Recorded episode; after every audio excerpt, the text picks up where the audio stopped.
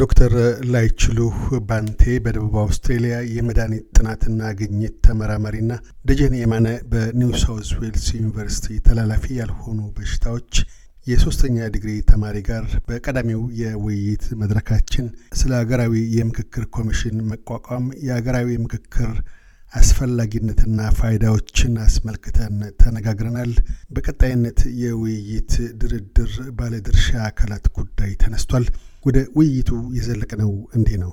ዶክተር ላይችሉ አሁን በአቶ ደጀን በኩል ቀረበው ከምክክር ይልቅ አሁን ካለው ተጨባጭ ሁኔታ አኳያ ድርድር ነው መፍትሄው ልባት ለማስገኘት የሚያስችለው የሚል ቅድሚያ ከምክክር ወደ ድርድር እንዲሻገር ይሻሉ። በአካታችነት ላይም ጥያቄ አንስተዋል። በእርግጥ ቀደም ብሎ ከባለፈው ሳምንት በፊት ከኮሚሽኑ ሰብሳቢ ፕሮፌሰር መስፍን አራያ ጋር እንደዚሁ ከኛ ፕሮግራም ጋር ከዚሁ ከኤስቢኤስ አማርኛ ጋር ተናግረን ባለንበት ወቅት በእርግጥ ሁሉንም አካታች እንደሚሆንና ዋነኛ ተልእኮም እሱ ነው። ህወሓትንም ሆነ በውጭ የሚገኙ ኢትዮጵያውያን እና ትውልደ ኢትዮጵያውያን በሙሉ ዜግነት ኖራቸውም አልኖራቸውም ማናቸውም ልጆቻቸውም ሁሉ ሳይቀሩ ሁሉም ተሳታፊ ይሆናሉ። ያ ነው ተልእኳችን የሚል ሀሳብ አቅርበዋል።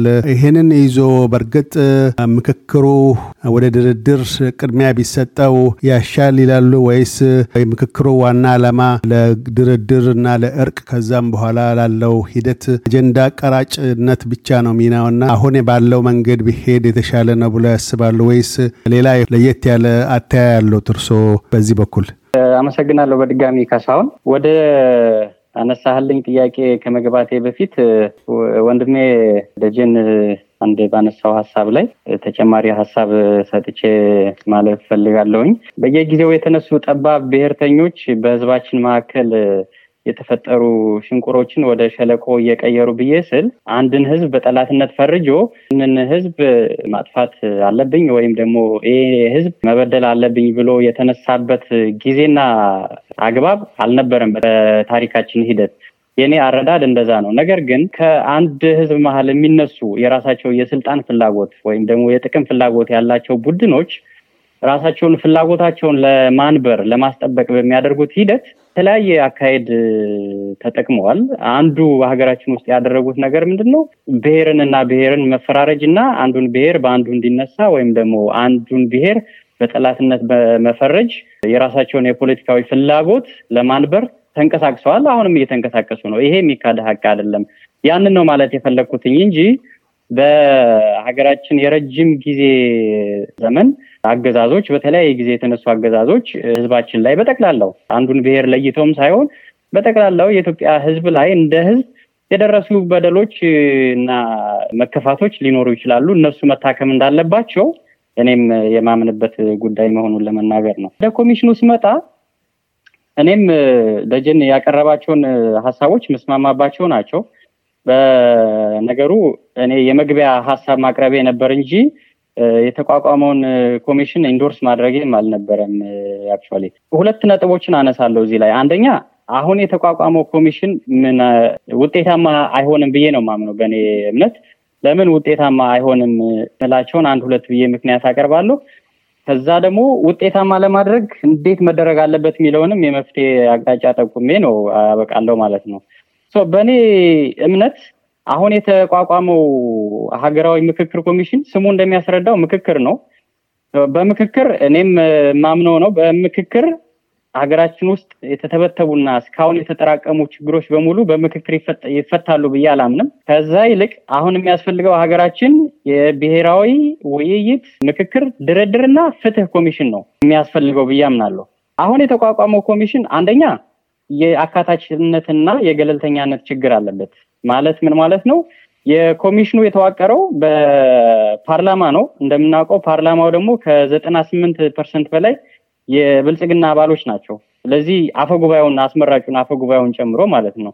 ስለዚህ እነዚህ የብልጽግና ዘጠና ስምንት percent የብልጽግና አባላት የመረጡት ወይም ያቋቋሙት ኮሚሽን ገለልተኛ ይሆናል ብሎ መቀበል ትንሽ logic ወይም ደግሞ አመክንዮአዊ አይሆንም። አንድ ሁለተኛ በሌላ በኩል ያሉ ተወያዮች ወይም ተደራዳሪዎች በዚህ በምርጫ ሂደቱ ላይ የነበራቸው ሚና እዚህ ግባ የሚባል አይደለም። ስለዚህ ይሄ አካታችነቱን ጥርጣሬ ውስጥ ይከተዋል ማለት ነው ከመጀመሪያው ከመነሻው። ሁለተኛ በተራ ቁጥር አንድ አሁን በገለጽኩት ምክንያት መሰረት ኮሚሽኑ ከወዲሁ ተቀባይነቱን አጥቷል። ለምሳሌ የኢትዮጵያ የፖለቲካ ፓርቲዎች የጋራ ምክር ቤት ወደ ሀምሳ ነው ሀምሳ ሁለት ፓርቲዎች ያሉበት ከዛ ውስጥ አርባ ሰባቱ ተቃውመውታል። ኮሚሽኑን አናምነውም አንቀበለውም ብለዋል። ስለዚህ ከወዲሁ ተቀባይነቱን አጥቷል ማለት ነው። ሌላውና ዋናው አሁን የተቋቋመው የኮሚሽኑ ችግር ብዬ የማስበው እኔ ኮሚሽኑ ውይይት ብቻ ነው የሚያደርገው፣ ድርድርም አይካሄድም፣ ፍትህም አይሰፍንም። እኔ ባለኝ ንባብና መረዳት ደግሞ እንደዚህ አይነት በሀገር ውስጥ ያሉ ቅራኔዎች በውይይትና በውይይት ብቻ አይፈቱም። ከዛ ይልቅ ውይይት፣ ምክክር፣ ድርድርና ፍትህ ፍትህ ማሰሪያው ነው። የሚደረገው ውይይትም ድርድርም ፍትህን የማያሰፍን ከሆነ አሁንም እንቧለ ላይ ነው የሚሆነው ማለት ነው። ስለዚህ አሁን የተቋቋመው ኮሚሽን እንዲሁ ዝም ብሎ መድረኮችን ከማዘጋጀት እና እስኪ በዚህ ነገሮች እንወያይ ከማለት ያለፈ አሳሪ የህግ ድጋፍ ያለው አይደለም። መሰረታዊና ቁልፍ የሆኑ የሀገራችን ችግሮች ማለትም ህገ መንግስት፣ የመሬት አስተዳደር፣ የፌዴራል አወቃቀር ውይይት ብቻ ነው የሚደረግባቸው። ከዛ ድርድር አይደረግባቸውም ማለት ነው። ድርድር ካልተደረገ መፍትሄ አያገኙም ማለት ነው። መፍትሄ ካላገኙ ደግሞ አሁንም ፍትህ አይሰፍንም ማለት ነው። ስለዚህ በእነዚህ ሶስት መሰረታዊ ነገሮች የተነሳ አሁን የተቋቋመው የብሔራዊ ውይይት ኮሚሽን ውጤታማ ይሆናል ብዬ አላስብም። በእኔ እምነት አሁንም ውጤታማ የሆነ ብሔራዊ ውይይት ድርድርና ፍትህ ይደረግ ዘንድ ሶስት ወይም አራት ቁልፍ ነገሮች መደረግ አለባቸው ብዬ አስባለሁ።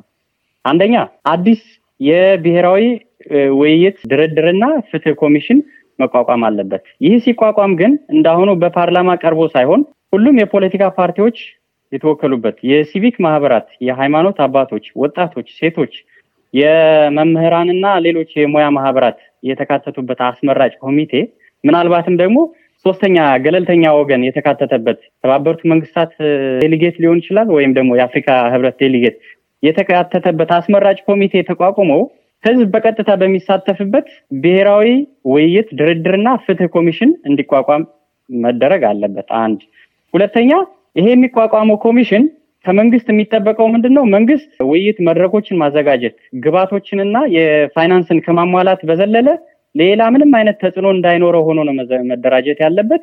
መንግስት የራሱን መወያያና መደራደሪያ ፍላጎቶቹን ይዞ ቀርቦ ልክ እንደ ሌሎቹ ተወያይና ተደራዳሪ አካላት ቀርቦ የራሱን ፍላጎት ማስረዳትና ማንበር ብቻ ነው የሚጠበቅበት። እንደዛ ሆኖ መዘጋጀት አለበት ብዬ አስባለሁ። ሶስተኛና ዋናው ነገር በሀገራችን ውስጥ አሁን በአመፅም ይሁን በሌላ ምክንያት ትጥቅ የታጠቁና ትግል እያደረጉ ያሉ አካላት እዚህ የሚቋቋመው ኮሚሽን ውስጥ ገብቶ ውይይት እናንትን ለማድረግ እንደ ቅድመ ሁኔታ ትጥቅ መፍታት መቻል አለባቸው። ይሄ እንደ ቅድመ ሁኔታ ለመግባት እንደ ቅድመ ሁኔታ መቀመጥ አለበት ብዬ አስባለሁ። የምርጫ ሂደቱ ላይ ይሳተፋሉ። ነገር ግን ውይይትና ድርድር ሰላማዊ ስለሆነ ትጥቅ ይዞ ወደ ውይይትና ድርድር መግባት ስለማይቻል በህግም አግባብ ስላልሆነ ያንን የሚያነብር የሚያደርግ ኮሚሽን መቋቋም መቻል አለበት። ሌላው የሚቋቋመው ኮሚሽን ከድርድርና ውይይት ባለፈ ፍትህን ማንበር መቻል አለበት። የተበደሉ የተበደሉ ህዝቦች አሉ፣ የተገፉ ግለሰቦች፣ ቡድኖች አሉ። እነዚህ ቡድኖች በደላቸው ሊቀርብ ሊመዘንና በዳዮቹ ወደ ፍትህ ቀርበው የተበደሉት ደግሞ ካሳ እንዲያገኙ ሆኖ መቋቋም መቻል አለበት ኮሚሽኑ። ሌላውና ዋናው ነገር ህገ መንግስት፣ ፌዴራላዊ አወቃቀር፣ ህዝብና ቤት ቆጠራ፣ የታሪክ ትርክቶች ዋና የብሔራዊ ውይይት ድርድርና ፍትሁ መወያ መደራደሪያ ነጥቦች ሆነው ቀርበው በዚህ አግባብ ከተሄደ ምናልባትም ለአንዴና ለመጨረሻ ጊዜ የሀገራችንን ክፉ ቁስሎች አክመን ሀገራችንን በአንድነቷን አስጠብቀን እንደ ሀገር እንደ ህዝብ ለልማት የምንቀጥልበት ሰላሟ የተጠበቀ አንድነቷ የተጠበቀ ሀገር የምንገነባበት አግባብ ሊኖር ይችላል ብዬ አስባለሁ። ደጀንስ በእርሶ በኩል ከድርድሩ በፊት ታጣቂ ኃይላት ትጥቅ መፍታት እንደ ቅድመ ሁኔታ መቅረብ ይኖርበታል በሚለው እሳቤ ላይ አታየው ምንድን ነው? ድጋሚ በጣም አመሰግናለሁ። ድርድሩ ውጤታማና ማለት ሰላማዊ እንዲሆን መጀመሪያ ዶክተር ላይችሉ ያነሳቸውን ሀሳቦችን በደንብ አድርጌ ይጋራቸዋለሁ። ምክንያቱም ከወዲሁ ጥያቄ የሚነሱበትን ኮሚሽን ነው ተቋቁሞ ያለው። ያንን ኮሚሽን ውጤታማ እንዲሆን አካታች መሆን መቻል አለበት። ተአማኒ መሆን መቻል አለበት። ሁሉም ያካተተ መሆን መቻል አለበት። እነዚህ ነገሮችን ማሟላት አለበት። እኔም የምጋራቸው ሀሳቦች ናቸው። ሆኖም ግን ድርድሩ ውጤታማ ቢሆን ምን መደረግ አለበት የሚለውን under normal circumstance ቢሆን ታጣቂዎች ይፍቱ ማለት ይቻል ይሆን ይሆናል። እንደ ግለሰብ ግን ሳየው ይህንን ለማድረግ የሚያመች ሁኔታ በኢትዮጵያ ውስጥ የለም። ምክንያቱም በራሱ የጸጥታ አካላት ብቻ ሳይሆን የጎረቤት ሀገሮችንም የጸጥታ አካላት በሙሉ ኃይላቸውን ገብቶ ህዝብ እንዲጨፈጭፉ የሚፈቅድ መንግስት ባለበት ትጥቃችሁ ፈታችሁ ተቀመጡ ማለት በጣም ከባድ ነው የሚሆነው። ስለዚህ ትጥቅ መፍታት በመርህ ደረጃ እና under normal circumstance ቢሆን እና normal ማለት እንግዲህ ትክክለኛ እና ሚዛናዊ መንግስት ቢኖር ያንን ማድረግ ይቻል ይሆናል። ሆኖም ግን አሁን ባለው ሁኔታ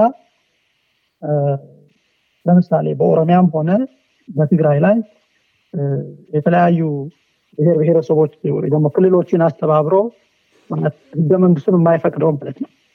አይደለም የሌላ ክልል ልዩ ኃይልና ሚሊሻ አይደለም። የፌዴራል ሰራዊት እንኳን ያለ ክልሉ ፈቃድ መግባት የማይቻለውን ያንን ሁሉ ተጥሶ የሌሎች ክልሎችንም አስተባብሮ የጎረቤት ሀገራቶችንም ኃይል አሰባስቦ ነው ዘመቻ እየፈጸመ ያለው እና እነዚህ ኃይሎችን ትጥቃችሁ ፍቱ ማለት ኋላ የምንመጣበት ሊሆን ይችላል እንጂ በጣም የከፋ የሚባለውንም ዘር ማጥፋት ትግራይ ላይ ያየነውን መልሼ ልድገምባችሁ አልረካሁም እንደማለት ነው የሚሆነው እና ያንን ተፈጻሚ ማት እውን ይሆናል ብዬ አላስብም። ማለት መሆንም የለበትም ባይነኝ ግን ምን ብዬ አስባለሁ አሁንም ባለው ሁኔታ ድርድርም ከድርድርም አልፈው ደግሞ ህዝበ ውሳኔ የሚያስፈልጋቸው ብዙ ሁኔታዎች አሉ ኢትዮጵያ ውስጥ። አንደኛ የሀገር ባለቤትነት ነው። ኢትዮጵያዊ ማን ነው የሚባለውን መልስ ያላገኘ ጥያቄ አለ። ስለዚህ ኢትዮጵያ ለማዳን እየተባለ ማህበረሰቦች የሚጨፈጭፉበት ሀገር ነው የሆነው ኢትዮጵያና ስለዚህ ኢትዮጵያ ማናት፣ ኢትዮጵያ የሚባለው ማን ነው የሚባለውን discussion ያስፈልገዋል። ወደ ድርድሩ መምጣት ያለበት ማለት ነው። ከዛ ሌላኛው ደግሞ የብሔሮች ማለት እዛ በህገ መንግስታቸው እንዳጸደቁት የብሔሮች ራሳቸውን በራሳቸው የማስተዳደር ሙሉ መብታቸውን sovereign መሆናቸውን accept ማድረግ ይጠበቅበታል ማለት ወይ ደግሞ ይህንን በማይኖርበትም ይህንን እንትናቸውን የሚያስከብር ስርዓት ስለመኖሩ በመደራደር እና በመከራከር የሚያመጡት ይሆናል ማለት ነው። constitution ምን አይነት constitution ይኑረን፣ ምን አይነት ፌዴራል ስርዓት ወይ ደግሞ ምን አይነት ሌላ ስርዓትም ካለ ከሌሎች ሀገሮችንም ከሀገራችንም የኢትዮጵያ ተጨባጭ ሁኔታም ታይቶ ማለት ነው ምን አይነት ስርዓት ይኑረን፣ አልፎም ተርፎም ደግሞ በትንሹ እንኳን ማለት በጣም ሲሊ በሆነው ባንዲራ የተጣላ የሚውል ማህበረሰብ ስለሆነ ባንዲራው ምን መምሰል አለበት በዛም በታሪክ ማለት ታሪክ በጣም ትልቅ ሰለባ ነው ኢትዮጵያ ውስጥ። ስለዚህ የታሪክም ጉዳይ ወደ አጀንዳነት ቀርቦ evidence ኦች ቀርበው ማለት አካፋን አካፋ አይደለም የሚባለው ጥሩን መጥፎውንም equivalently የሚቀመጥበት አገር እንዲኖር ድርድር ያስፈልጋል ማለት ነው። ስለዚህ ድርድሩ የተሳካ እንዲሆን ሁሉም ማካተት መቻል አለበት። ትጥቅ ፈታ አልፈታ የሚባለውን ወደዚህ issue መቅረብ ያለበት አይመስለኝም። ምክንያቱም አንዱ በፌዴራል መንግስቱ ከለላ የሚደረግለት ማህበረሰብ፣ ሌላኛው ደግሞ በፌዴራል መንግስቱና ሌላውንም አስተባብሮ የሚጨፈጨፍ ማህበረሰብ ባለበት ትጥቅ ፍታ ማለት ኢፍትሐዊና ኢሰብአዊ ይመስለኛል እንደ ግለሰብ እና ያንን ነው የማየው። ከዶክተር ላይችሉህና አቶ ደጀን ጋር እያካሄድ ነው ያለው ውይይት አልተገታም። በቀጣይነት በኢትዮጵያ መንግስትና ህወሓት መካከል የተደረሰው ጊዜያዊ ከግጭት እቀባ ስምምነት ሊያስገኛቸው ስለሚችሉት ትሩፋቶችና የፈነጠቃቸው የተስፋ ጮራዎች እስከየት ሊዘልቁ እንደሚችሉ አንስተን ተወያይተናል። አተያዮቻቸውን አጋርተውናል። እያደመጡ የነበረው የኤስቢኤስ አማርኛ ፕሮግራምን ነበር። የፕሮግራሙን ቀጥታ ስርጭት ሰኞና አርብ ምሽቶች ያድምጡ። እንዲሁም ድረገጻችንን በመጎብኘት on demand እና በኤስቢኤስ mobile app ማድመጥ ይችላሉ። ድረገጻችንን ኤስቢኤስ ዶት ኮም ዶት ኤዩ አምሃሪክን ይጎብኙ።